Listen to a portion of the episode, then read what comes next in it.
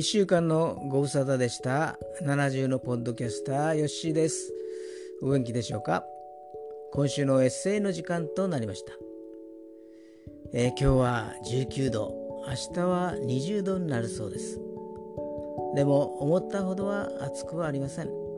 団地の白い梅も咲き誇っています。春はそこまで確実に来ているようですね。皆さんの心にも早く春が来るといいですね。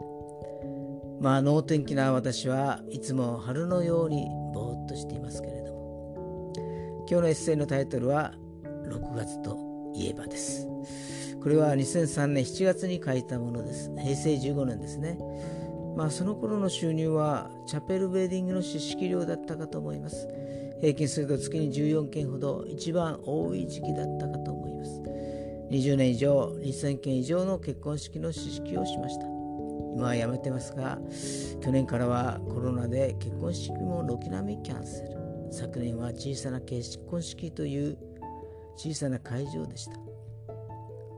2020年2月22日ということで2が並んでいたので記念にしたいという新郎新婦の話でした。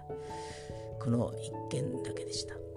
もうやめてますので応援でちょっと入るぐらいですね、まあ、その後コロナの流行で結婚式自体がなくなったようです。今年はどうなるのでしょうね。ではお読みします。6月といえば。連想ゲームではないが6月といえば湧いてくるイメージがある。雨アジサイジューンブライド太宰治。雨は誰でも思い浮かべるものだが私の場合少し思い入れがある。うななくたしの空を見上げながら待ち続けたことがある。女性を待っているのならロマンなんでしょうが私が待ち続けたのは完成しつつある新築の我が家である。この時期の雨を見るたびに期待と不安を織り交ぜながら通った新築現場を思い出すのである。アジサイは私の好きな花の一つである。特に学アジサイが好きである。その中心に小さな紫色の花の塊があり、その周りを大型の花が取り囲んでいる。まるで額縁を思わせる風情である。名前の由来はそこから来ているのだろうか。そういえば二十数年前に鎌倉を訪れた時も雨の中アジサイだけが歓迎してくれていたような気がする。私の仕事の関係からかジューンブライドもすぐに浮かんでくるイメージである。6月に結婚する花嫁のことだが西洋では6月が女性と結婚生活の守護神寿能の月であることからこの月に結婚すると幸せになれるらしい。でも6月の結婚式はそう多くはない。梅雨のせいだろうか。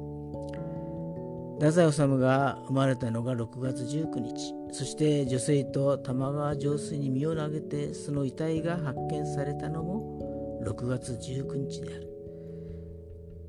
この受水騒ぎ果たして本当に心中だったのだろうか。相手女性に殺されたという説もあるらしい。